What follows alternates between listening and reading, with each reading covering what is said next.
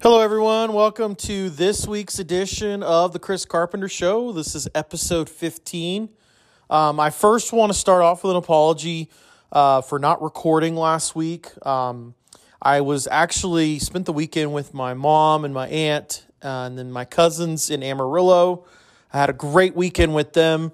And then um, sun, I, had, I had intended on recording uh, Sunday afternoon, but then I uh, got uh, my cousins got tickets to the Sod Poodles game, and I had never been to a Sod Poodles game. It was awesome. I'm glad I got to go, but consequently, there was no no show uh, last week, so sorry about that. But we're back this week. Um, by the way, if you live in the area, so I'm, I'm talking to you know people that live even in Lubbock, um, but Lubbock, Amarillo area you need to go to a Sod Poodles game next year. Um, the season's over. Uh, went to the last game last Sunday, and it was a great game, uh, extra inning thriller, and the Sod Poodles ended up winning. But it's a great experience.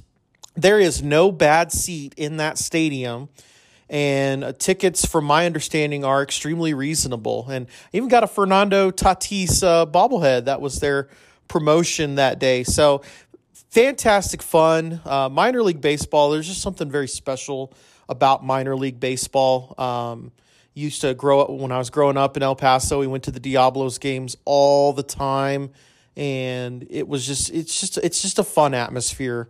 And the Sod Poodles have a really good fun atmosphere going, and so I would recommend next year uh, go to a Sod Poodles game or go to multiple Sod Poodles games. It's a, it's it's really fun fun to go to. But uh, had a good visit with my family last week. Um, so we did all sorts of Amarillo, Amarillo-y stuff, uh, Big Texan and all that sort of stuff. But I am back this week, and I'm recording right now in the midst of tech, uh, basically looking like a high school team, a high school girls team on the football field against UT. It's quite embarrassing. Um, I don't know if they decided to go party at 6th Street yesterday, but they clearly didn't show up to play this week. And Taco Tech strikes again. I, I predicted at the beginning of the season they would lose this game. So it's not, I mean, it's not shocking that they're losing the game. It's really more shocking how they're losing the game. Uh, they're embarrassing themselves. They are looking worse than Kansas football, maybe even worse than UTEP football. So great job, Taco Tech. You fold again. You don't show up to play. Embarrassing. And at this rate, I don't expect them to win next week against Virginia because we're looking at worse than Kansas football at this point. So, congratulations, Matt Wells. We, us, and our, we're a mediocre football program.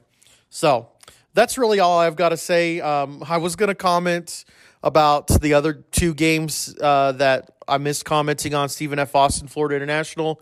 But it doesn't really matter when you just look like Taco Tech in Austin, and you know maybe maybe the bums in Austin are dressed up as Tech players. Maybe that's what's going on. I don't know, but it's an embarrassment, and it's just I mean it's it's what this football program has been since they ran off Mike Leach. And I know people don't like Mike Leach and they love to take shots at him when they lose, blah, blah, blah, blah, blah. Bottom line, Tech was not an embarrassment when he was the football coach. They would not have played like they played right now. I mean, uh, the, the only drama at this point left in the game is can Texas break the 82 point mark that Tech gave up against TCU back in 2014 and thus run out of fireworks at DKR. That may happen. So we us and our Matt Wells, we us and our, our Taco Tech mediocre program. So soapbox dismount on Tech football before I say any more uh, about them. Let's talk a little bit about basketball. Um, between my last episode, they finally released the conference schedule for basketball and circle your calendars. February 1st, that is when Judas himself, country club Chris Beard, shows up. So be ready to greet him, Tech fans, with the greeting that he truly deserves. And by the way, I mean, he is like fully embracing this heelish role. I mean, he compared, there was an interview uh, this week where he compared Texas basketball to the New York Yankees and the Lakers. country club, Chris. Let, let, let me talk to you. I don't. You probably don't listen to my podcast. I mean, you you don't even let people to reply to your tweets anymore. You're such that big of a coward. Uh, Texas has been to one Final Four in their history. They've never won a championship. Typically, what Texas basketball does is they underachieve. Sometimes they get in the tournament and then they wash out early on, first, second round. You're not the Lakers. You're not the Yankees. So you can play that little role. I guess that's I guess that's the role you're going to play now. You know, the role you played at Texas Tech was, well, secrets in the dirt, and, you know, we're just, you know, regular folk here.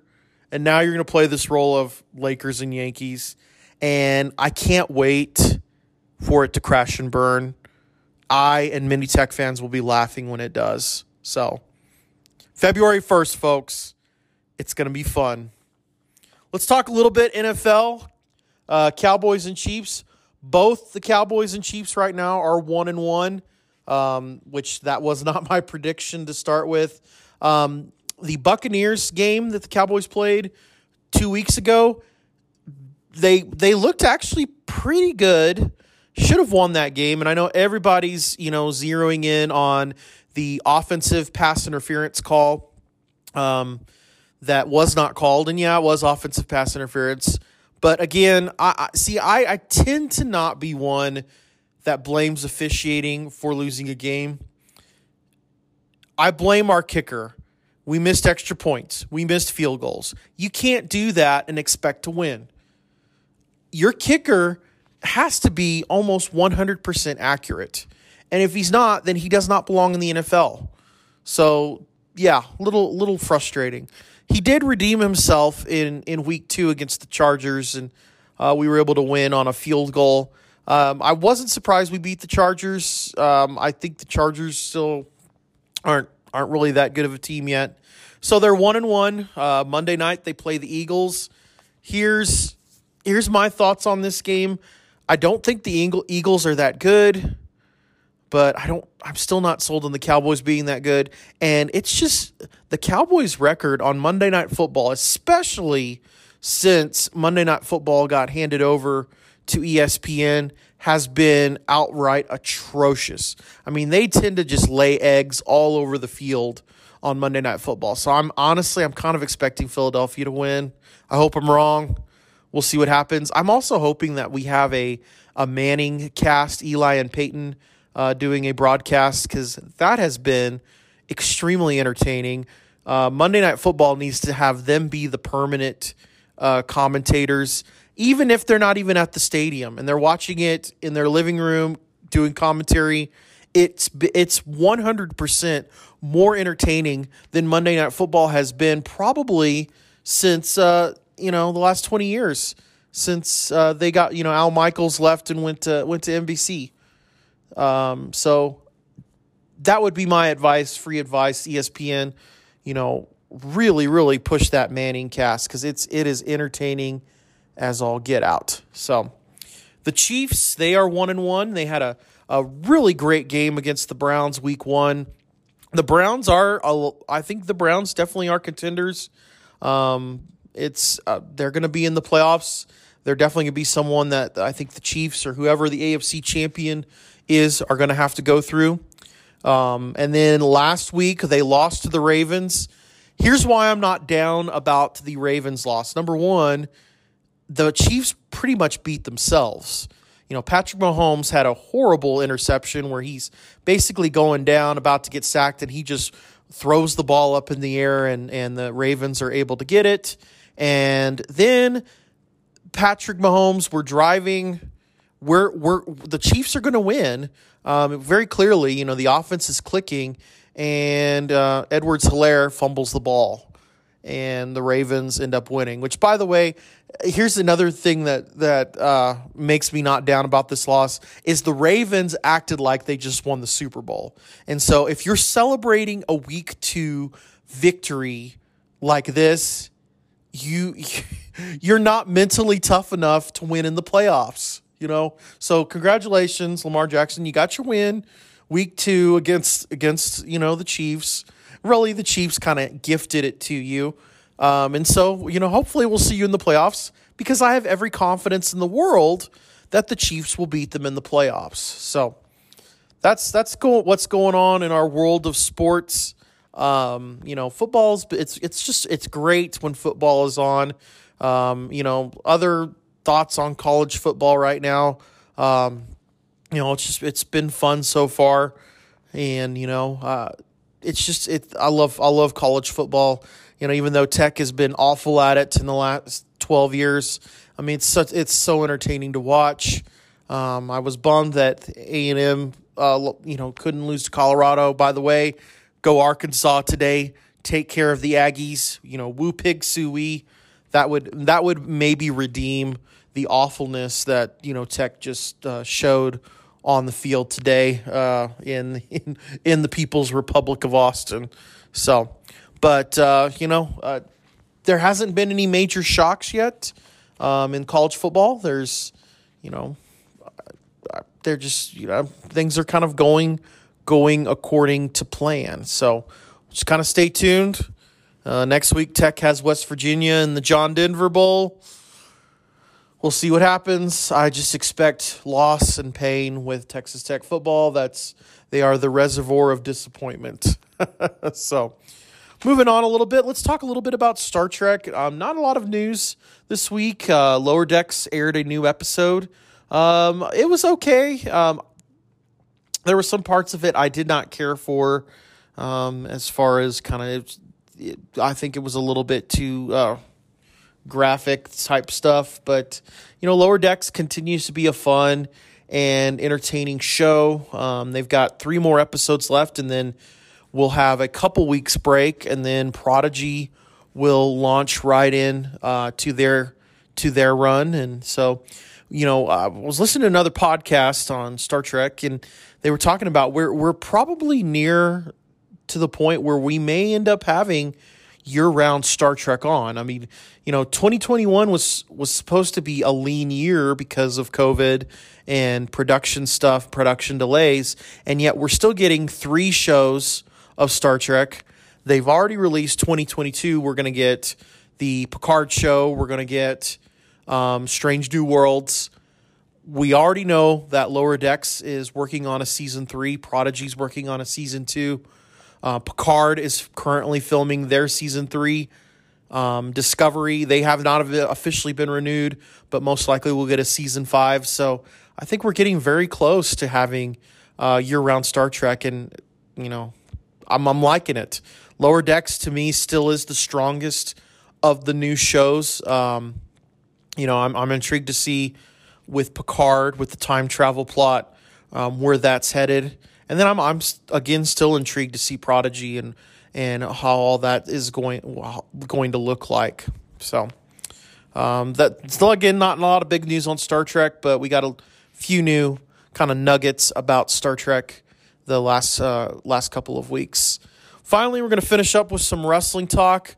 Uh, AEW still going strong. They had a big show in New York this week on Wednesday and Thursday uh, and Friday, excuse me, uh, for Rampage.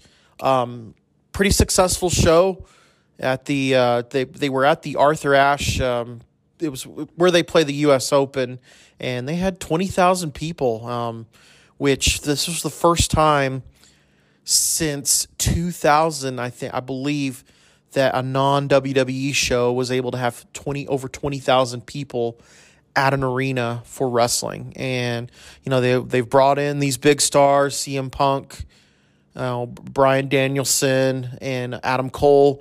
There's rumors that uh, Bray Wyatt is going to come at some point to AEW. They need to be careful um, with the, with the debuting stars that they it's just a, it, they don't water down you know the hype of a debut. Um, so it'll be interesting to see how that works. You know, um, I think we're obviously going to be in for Bryan Danielson and Kenny Omega having some sort of long term feud uh, for the AEW title. I think Bryan Danielson is the perfect person to take the belt off Kenny Omega. And I'd love to see a, a title run uh, from Danielson.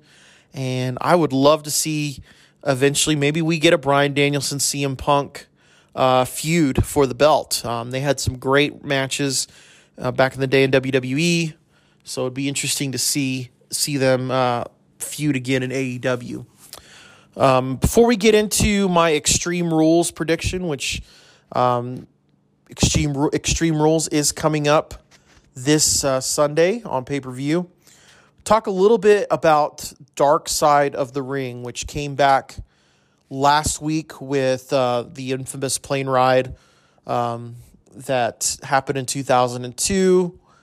And we've had some controversy post show with Ric Flair. And, you know, Ric Flair's basically, they're removing him from the intro. There's all sorts, he basically lost a commercial deal with, uh, I think it was a car company. Um, he also had Tommy Dreamer. He's been suspended indefinitely from Impact Wrestling. Um, just a lot going on. Um, first of all, I don't. I'm not a fan of Tommy Dreamer being suspended for for his comments. Um, were his comments not very good? Yeah, probably, probably not. But you know, people are saying he should be fired. All this other sort of stuff. Uh, you know, I, I not not a fan of that. Um, you know, as far as Ric Flair goes, you know, I don't. It's it's been clear through the years. You know, Ric Flair has had problems with, you know, his behavior, especially when he's drunk and when he's drinking alcohol, and um, you know, that's it's a shame, obviously, that you know this sort of thing's going to overshadow uh, what he's done in the ring and as performer. But you know, if he if he's done wrong, you know, obviously, you know, there there needs to be consequences and repercussions to that. And then we had um, Thursday night, we had the Chris Kanyon Dark Side of the Ring, and pretty good, pretty solid show. I was what I was surprised about. You know, Chris Kanyon. I thought he had passed away a lot, a lot uh, earlier. You know, like right after he was fired from the WWE. But uh, you know, just sounds like he had all sorts of issues and you know, there's a lot of people coming down on John Cena because there was a clip from him commenting, you know, Chris Kanyon just wasn't good in the WWE, and you know, people are wanting to, you know, cancel John Cena for that. Uh, you know, again, you know, that's someone can give their opinion and shouldn't be canceled over it. You know, what I remember from Kanyon, you know, I remember him in the WCW days. And, you know, he was also saddled with some really stupid storylines, especially towards the end of WCW's run. You know, they had this the the stupid spot where they threw him off the cage at the same arena where Owen Hart died, and in in hindsight, very tasteless. You know, for them to do that, and then you've got you had other issues as well. You know, they had him try to be like DDP. They had, you know, and it was a shame because you know he he was a he was great in the ring in WCW, and certainly was I think somebody they could have built built on, you know, if WCW had stayed around. I think the problem with Kanyon was, you know, things things are different were different in the WWE and WWE is built more on characters. It's built more on, you know, can you get over in the ring as an entertainer and less as a wrestler and I just don't think he you know, he fit in fit in there well and then he also ended up, you know, it was a time period where you know, 2001, you know, the WWE, their roster was still extremely full. I mean, you still had Stone Cold Steve Austin wrestling, The Rock was wrestling, Triple H, The Undertaker, Kane, Kurt Angle, and, you know, it was just, it was one of the downsides of when WWE won the Monday Night War. You had this glut of wrestlers, and there was nowhere for them to go. And unfortunately, I think Kanyon was a victim of that. Uh, he just, you know, what there was nowhere for him to go after the WWE released him. So, I, I if you've not watched any of the Dark Sides of the Rings, there are some really good ones. There's some ones that are not as good. Some of them are just very sad stories. Um, you know, there are also some really interesting ones. You know, the one about uh, WCW in North Korea, that was uh, interesting one to watch because you know, I just can't imagine you know, having to go to North Korea and do put on a wrestling show. And you know, just that was a very interesting one. So I would recommend it if you have the Vice channel to watch Dark Side of the Ring. And, uh, you know, it's a pretty good show. All right, let's get to Extreme Rules and let's get to our Extreme Rules predictions. I'm not expecting any major stuff to come out of the show. Um, I think we're kind of in a holding pattern for the draft, which is coming up this next week. And I'll give you my initial thoughts after I give you my Extreme Rules predictions as far as what may or may not happen in the draft coming up. So we start off with um, Liv Morgan taking on Carmella. Should be an interesting match. I'm really liking that they're put trying to push Liv Morgan. I think she's a pretty solid wrestler, and you know would love to see her maybe get up, you know, rise up to the top and and maybe get her get get to be uh, uh feuding for one of the women's titles um, in some point in the future. Um, I fully expect Liv Morgan will beat Carmella in that match. We follow up with the SmackDown Tag Team Championship, which is the Usos taking on the Street Profits. I think the Usos will win easily here. I think they're they are in for a very long reign as tag team champions with this whole bloodline storyline and you know, I think we're going to I think probably even at least through WrestleMania you will see um, the Usos hang on to the tag titles and really the bloodline as a whole hang on to all of their championships. We then have a triple threat match for the United States title.